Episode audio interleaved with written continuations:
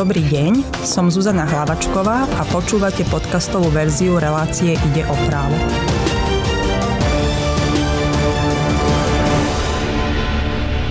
Mnoho rozvedených rodičov bojuje s tým, že im ex-partner neplatí výživné na deti. O tom, ako vymôcť výživné, sa rozprávame s Janou Alušikovou, partnerkou advokátskej kancelárie MPH. Dobrý deň, vítajte. Dobrý deň. Na začiatku si povedzme, že aké druhy vyživovacích povinností poznáme a v akom zákone sú upravené. Druhy vyživovacích povinností upravuje zákon o rodine. Ten rozlišuje vyživovaciu povinnosť rodi, rodičov voči deťom, taktiež rodi, vyživovaciu povinnosť detí voči rodičom, vyživovaciu povinnosť medzi manželmi, vyživovaciu povinnosť medzi príbuznými, ale taktiež tiež pozná e, príspevok rozvedeného manžela alebo príspevok na výživu a úhradu iných nákladov nevydatej matke. Asi najznámejšia je vyživovacia povinnosť rodičov voči deťom.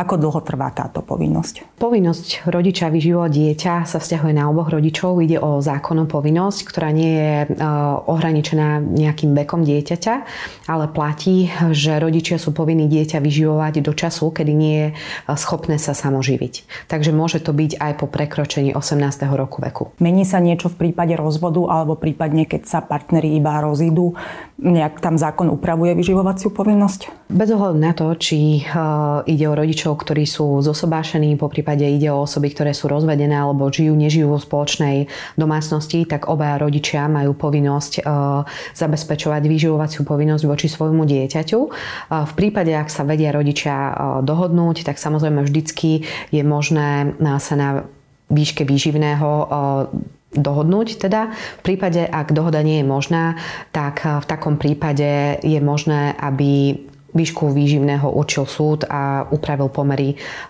takýmto spôsobom na základe súdneho rozhodnutia. Najčastejšie spory sa zrejme vedú o výšku výživného. Upravuje legislatíva nejako výšku výživného, alebo je to na rozhodnutí súdu, alebo je to na dohode ex-partnerov? Nie jeden aj druhý rodič musia prispievať úplne e, rovnakou sumou. V zásade platí, že rodičia e, sú povinní platiť výživné v závislosti od svojich e, možností, schopností a majetkových pomerov.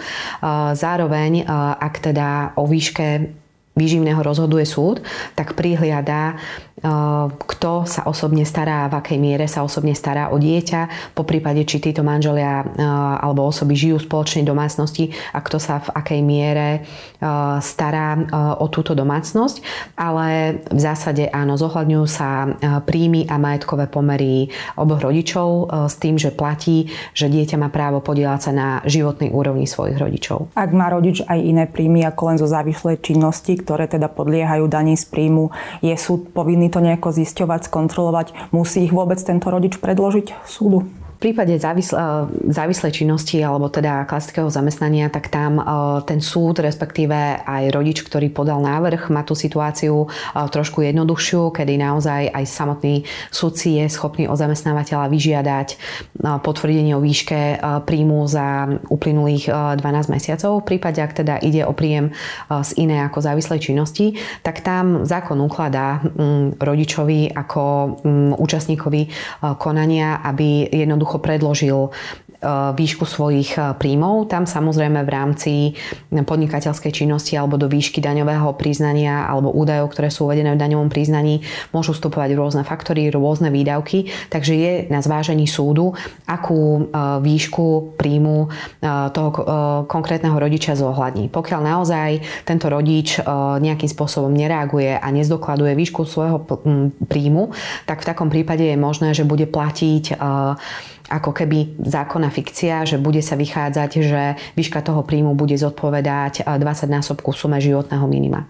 A z takéhoto základu ako keby sa bude vychádzať pri určení výšky výživného. A aké možnosti má rodič, ktorý nesúhlasí s výškou určeného výživného? Musí sa znovu obrátiť na súd alebo je to iba na dohode týchto ex-partnerov? Vo vzťahu k určeniu práva povinností k malotým deťom je preferovaná dohoda, aby sa teda rodičia dohodli. Keď sa dohodnúť nevedia a už je súdnym rozhodnutím im určená výška výživného, tak eh, rodič má možnosť eh, požiadať eh, o zvýšenie výživného a podať súdu návrh. Možno treba povedať, že v prípade, ak by bol podaný nový návrh o, či už o určenie výživného alebo o zvýšenie výživného, tak zákon o súdnych poplatkoch priznáva oslobodenie od súdneho poplatku, takže takýto návrh nebude spoplatnený.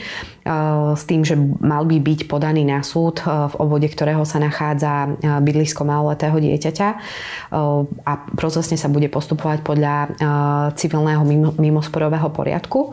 Takže viac menej tá ten nový návrh by mal byť odôvodnený nejakými novými skutočnosťami, novými potrebami, aj keď v prípade, ak ide naozaj o výživné pre maloleté, maloleté dieťa, nie teda pre plnoletú osobu, tak v takom prípade zákon umožňuje, aby aj súd na základe vlastnej činnosti bez návrhu nejakým spôsobom zohľadnil prípadnú zmenu pomerov a rozhodol o, o zmene výživného. Ale vo väčšine prípadov sa tak deje samozrejme na návrh jedného z rodičov, ktorý by mal mal e, súdu vedieť zdôvodniť tento návrh a zdôvodniť, prečo súčasná prízná výška výživného nezodpovedá potreba maloletého dieťaťa a nejakým spôsobom odôvodniť potrebu zvýšenia výživného. Veľa rodičov v takejto situácii sa stretáva s tým, že im teda ten ex-partner neplatí výživné na deti Aké sú možnosti riešenia? Čo, čo môže takýto rodič robiť? V prípade, ak by išlo o nezaplatenie výživného najmenej za dva mesiace počas obdobia dvoch rokov, tak v takom prípade môže dochádzať spáchaniemu e, trestného činu e, uvedeného v trestnom zákone. Čiže v takom prípade naozaj do úvahy by už prichádzalo aj podanie trestného oznámenia, že naozaj v takom prípade dochádza k spáchaniu trestného činu. Tam má samotný rodič, ktorý to výživné teda neplatí alebo neplatil, možnosť ešte nejakej účinnej ľutosti a teda kým sa súd odoberie na záverečnú poradu, má možnosť nejakým spôsobom ešte tento proces e, alebo nejaký trestný následok zvrátiť tým, že to dlžné e, výživné uhradí. Efektívnym spôsobom alebo nástrojom možno je taktiež už v prípade, ak teda rodič disponuje e, rozhodnutím, tak je rozhodnutím, ktoré teda je už právoplatné a vykonateľné, tak je oprávnený zahájiť aj exekučné konanie. Tam práve príslušný exekútor má právo vydať exekučný príkaz, v rámci ktorého bude policajný zbor notifikovať notifikovaný o vydaní exekučného príkazu a na základe tohto bude mm, môcť byť zadržaný vodičský preukaz e, takejto osoby, čo tiež môže byť možno efektívny nástroj. Takže aj trestné oznámenie, aj návrh na vykonanie exekúcie vlastne môžu byť naozaj veľmi efektívnym spôsobom, ako to e, dlžné výživné vymôcť a odporúčam v takom prípade naozaj zvážiť uplatnenie oboch e, týchto postupov po prípade aj súčasne. Hovorili sme o vyživovacej povinnosti rodičov voči deťom a ako je to v opačnej situácii, kedy majú deti vyživovaciu povinnosť voči rodičom? Tak dieťa má vyživovaciu povinnosť voči rodičovi, ak už je schopné samo sa živiť a ak naozaj e, je potreba na strane toho rodiča, aby, tento, aby dieťa prispelo primerane na výživu, výživu svojich rodičov. Takže za tohto predpokladu je možné aj od samotného dieťaťa žiadať, aby rodičovi primerane prispievalo na primeranú výživu. Za akých podmienok môže súd priznať príspevok na výživu rozvedenému manželovi, manželke? Aj v takom prípade by malo ísť o situáciu, kedy ten rozvedený manžel nie je schopný sám sa živiť,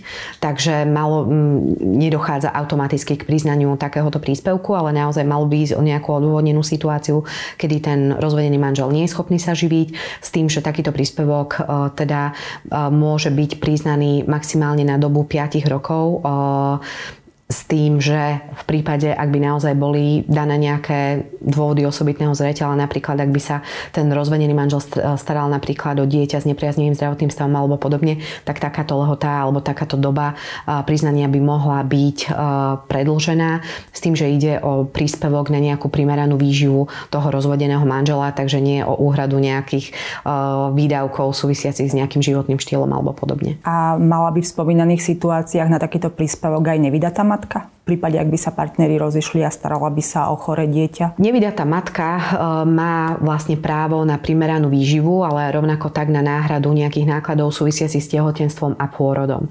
Čiže nevydatá matka môže od otca dieťaťa, po prípade e, od potenciálneho otca dieťaťa žiadať, aby jej takýmto spôsobom e, prispel na primeranú výživu a rovnako aby teda boli z časti kompenzované nejaké náklady súvisiace s pôrodom a s tehotenstvom.